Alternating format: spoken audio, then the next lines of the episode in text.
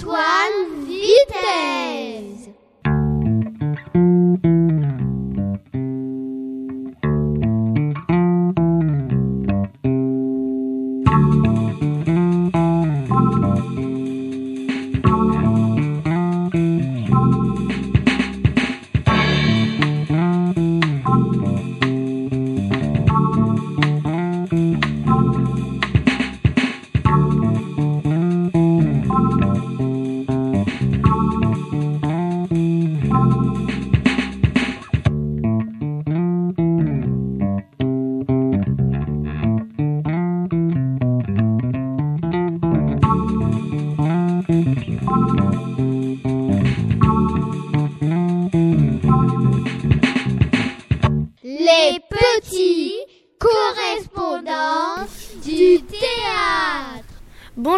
nous sommes la classe des CM2A de l'école Paul Langevin. Nous sommes heureux de vous présenter le deuxième spectacle des petits correspondants du théâtre. Jeudi 24 novembre 2022, nous sommes allés voir le spectacle Nathan longtemps. C'est un spectacle acrobatique, c'est-à-dire qu'il y a des comédiens qui font, qui font des figures avec leur corps. Dans ce spectacle jouent deux acrobates, Maude Bouchat et Danielo Alvino. Nathan est un petit garçon de 5 ans qui vit avec sa maman. Ce qui est drôle, c'est que Maude joue le personnage de Nathan, Danielo le personnage de la maman. Sa maman a une maladie, elle est narcoleptique, c'est-à-dire qu'elle s'endort n'importe quand et dans des endroits inappropriés. Nathan adore être le premier. Il court tout le temps, il adore ses baskets. Un jour, sa maman ne vient pas le chercher à l'école. C'est alors que Nathan part à sa recherche. Nous avons pu interroger les membres de la troupe au bord du plateau. À la fin du spectacle, Hum, Je suis Hayden. La première question est pour le metteur en scène. Comment fait-on pour adapter un roman en pièce du théâtre? Et est-ce difficile? Bonjour, je m'appelle Maude, donc je joue dans le spectacle Nathan longtemps. Alors pour, répondre à la question, euh, comment fait-on pour adapter un roman en pièce de théâtre? Donc là, pour Nathan longtemps, c'est pas le cas. C'était une commande d'écriture. Donc c'est-à-dire que l'auteur, donc celui qui a écrit le spectacle, a écrit tout de suite une pièce de théâtre. Il n'a pas écrit d'abord un roman qui a été adapté. Mon papa, je l'ai jamais vu. Juste en photo.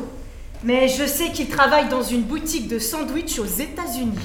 Alors chaque fois que je suis triste en pensant à lui, maman me dit Ne t'inquiète pas, mon chéri. On garde la frite dans cette baraque. Même si c'est pas la folie, on garde la frite. Oui, Maman travaille dans un grand magasin de jouets pour gagner des sous. C'est un peu difficile pour elle parce qu'elle a une grande maladie. on garde la frite. On garde la frite, oui. La maladie du sommeil. Quoi qu'il arrive, la frite. La frite, la frite, la frite. Avant, maman s'endormait tout le temps, La frite, la frite, la frite, la frite. à n'importe quel moment.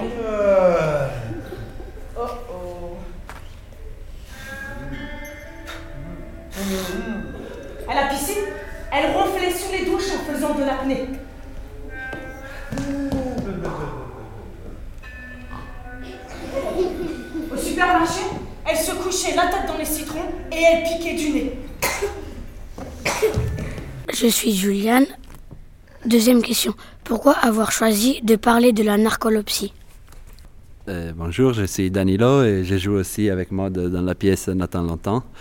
Alors, pourquoi euh, choisir la narcolepsie? Eh, bah, Il s'agit d'une maladie assez rare, mais d'une maladie qui existe. Et du coup, au théâtre, on a aussi les rôles souvent de sensibiliser les personnes euh, à des réalités.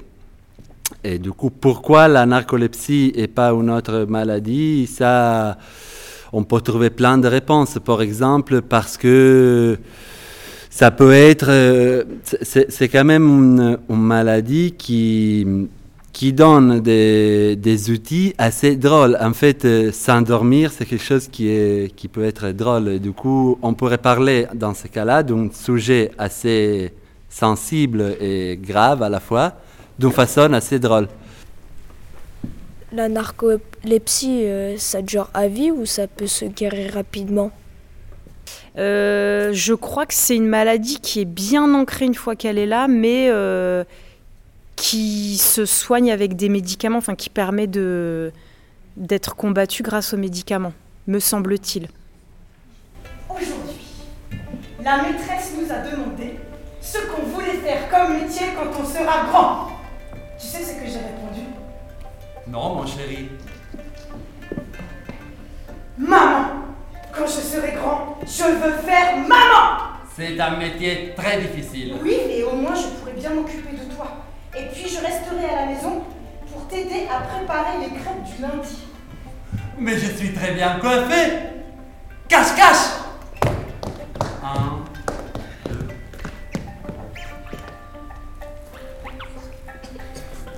Bonjour, je me présente, je m'appelle Alice. Question 3. Pourquoi avoir choisi un homme pour interpréter un personnage féminin et une femme pour un personnage masculin?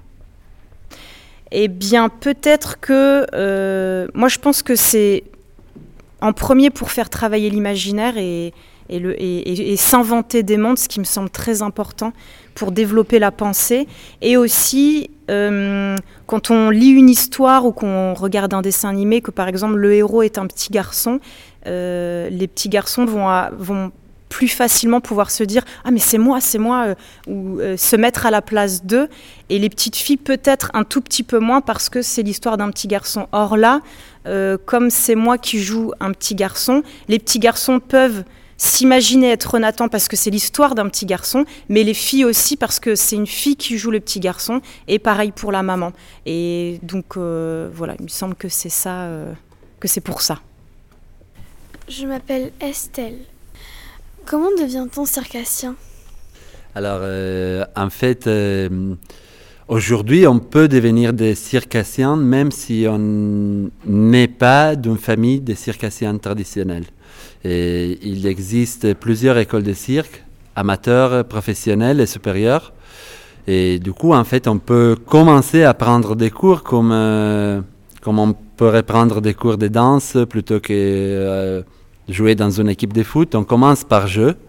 Et en faisant ça, en fait, on, on commence à s'entraîner on commence à, apprendre des, des choses.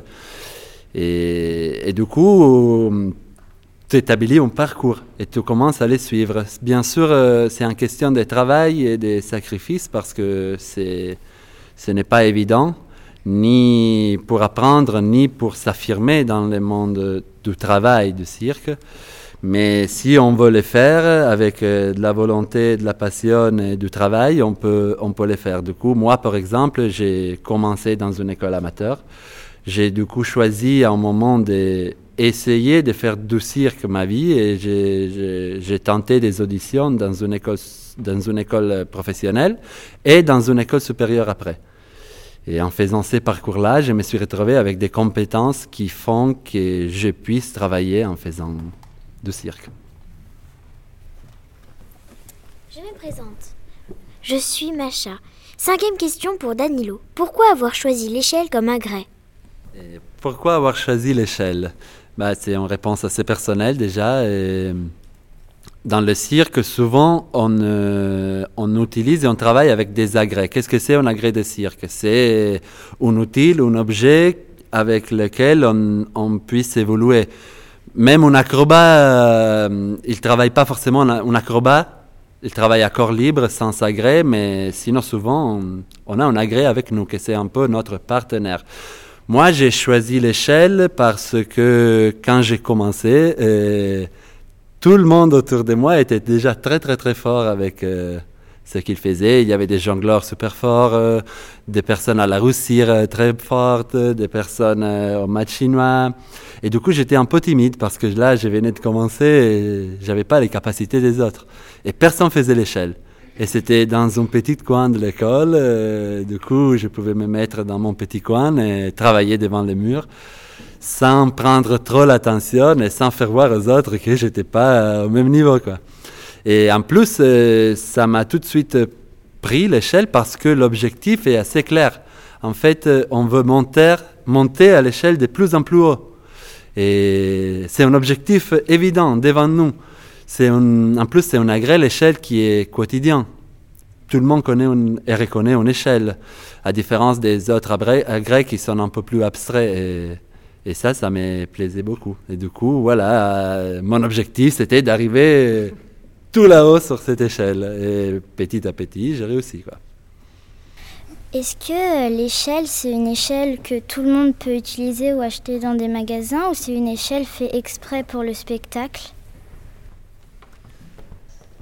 Alors, euh, on peut dire qu'on peut rester en équilibre sur, sur euh, toutes les échelles, mais c'est là, si nous on veut dépasser, un, on va dire, un certain niveau, on a besoin d'une échelle qui est faite sur mesure. Du coup, on peut bien sûr acheter dans des magasins exprès de cirque une échelle ou des échelles, mais pour faire ce que j'ai fait, par exemple, euh, je nécessite de certaines mesures qui soient assez précises. Du coup, j'ai pris ces mesures à la maison, j'ai fait un projet tout seul et je suis allé chez un euh, soudeur euh, pour faire construire mon échelle à moi.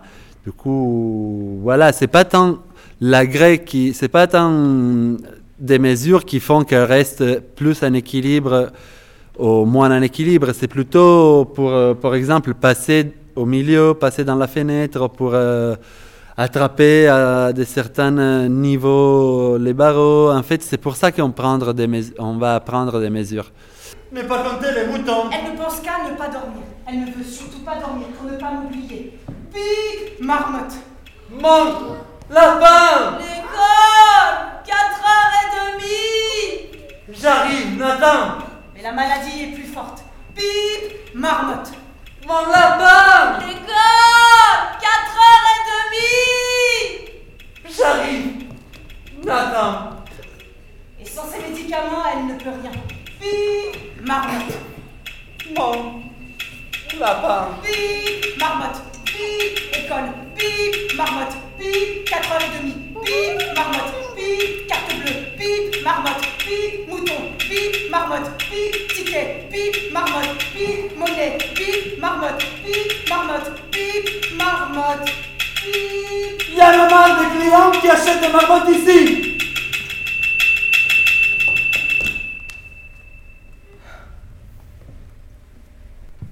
Et euh, pourquoi la forme du plateau euh, et l'endroit, au lieu d'être dans les gradins, a été fait euh, ainsi ben, très bonne question, parce que vous voyez là, c'est un dispositif assez particulier.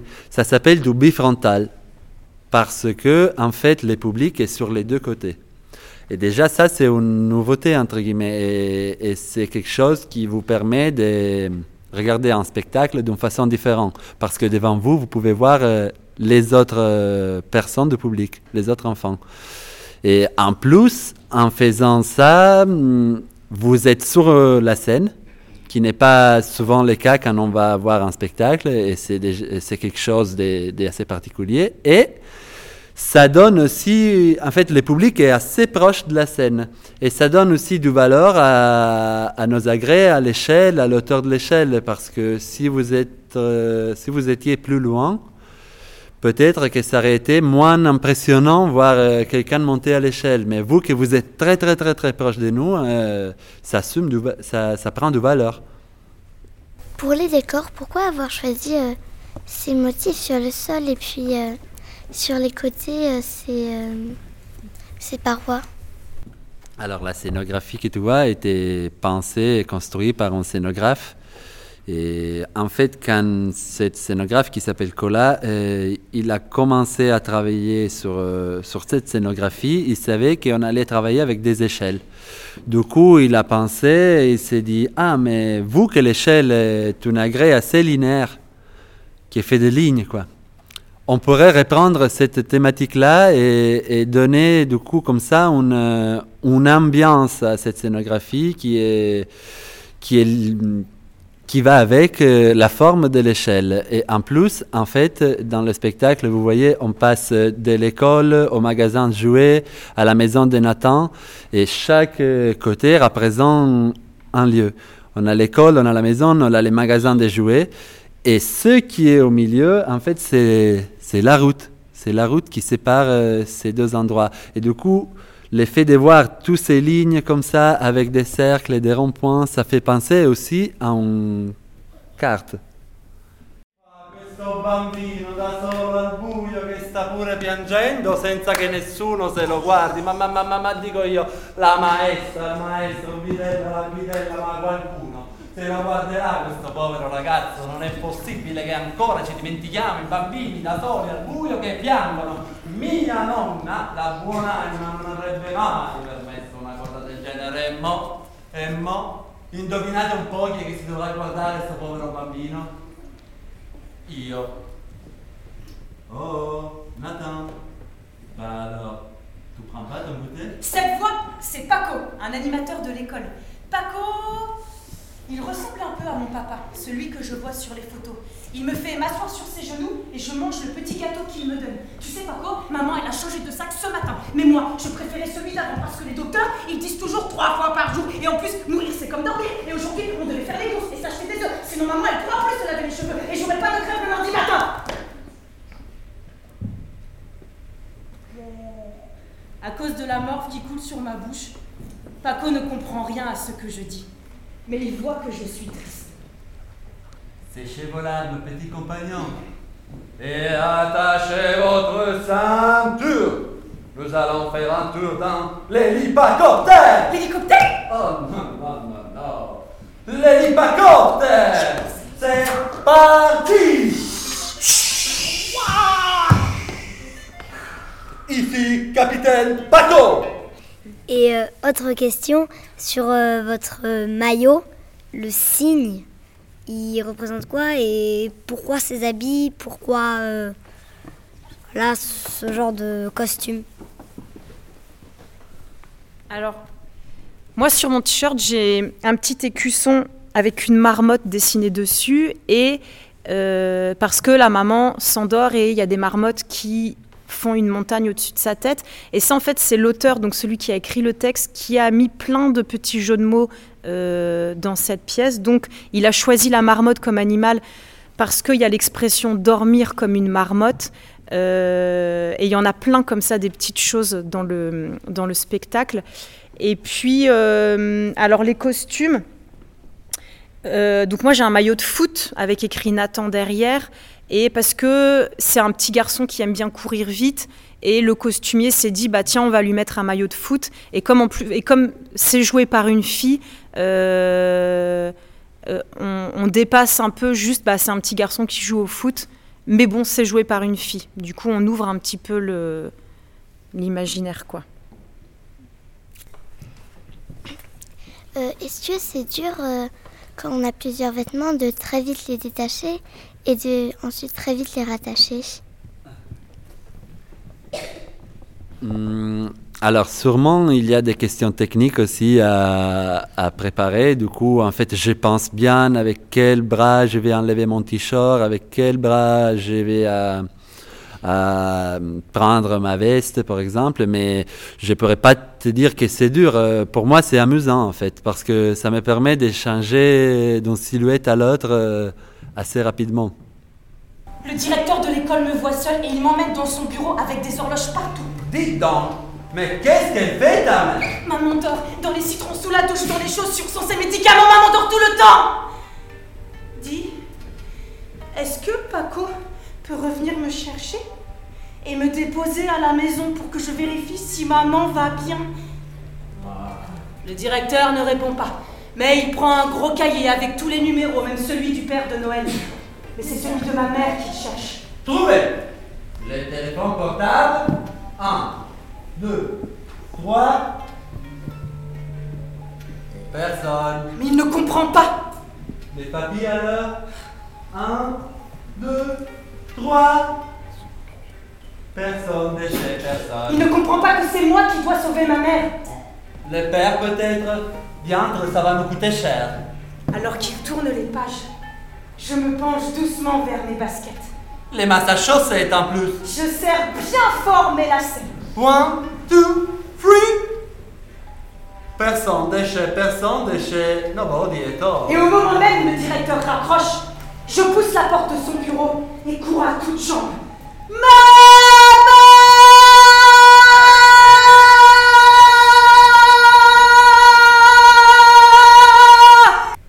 Paco, il est quoi dans l'histoire? Parce que ça veut dire euh, que dans l'histoire, on avait dit que Paco, il ressemblait un peu au père de Nathan. Et du coup, bah, c'est quoi? C'est qui pour eux? Dans l'histoire Eh bien, donc, Paco, c'est le- un animateur de l'école et il s'avère qu'il ressemble un petit peu au papa. Euh, et je ne sais pas si tu te souviens, à la fin, Paco, donc, il vient chercher Nathan avec la maman. Ils sont tous les deux dans le camion. Et puis, à la fin, la, euh, la maman, elle dit que Paco a les clés de la maison, qu'il vient souvent à la maison pour jouer avec Nathan et qu'il apprend l'italien, parce que Paco est italien. Il apprend l'italien à la maman. Donc, à votre avis, quelle, euh, quelle devient la relation peut-être entre la mère et Paco Sachant qu'à la fin, il a les clés de la maison et qu'il vient souvent à la maison, on peut imaginer que peut-être à la fin, Paco et la maman sont amoureux. Et surtout que la maman finit en disant euh, que Paco lui apprend l'italien, que c'est une langue très difficile. Et euh, elle, elle dit en italien, alors attention à mon accent, il bacio sulla bocca, qui veut dire euh, un baiser sur la bouche. Donc c'est un peu pour nous donner un petit indice de la relation entre Paco et la maman. Paco, du coup, il trompe. Enfin, non. Euh, du coup, la mère, elle trompe son mari.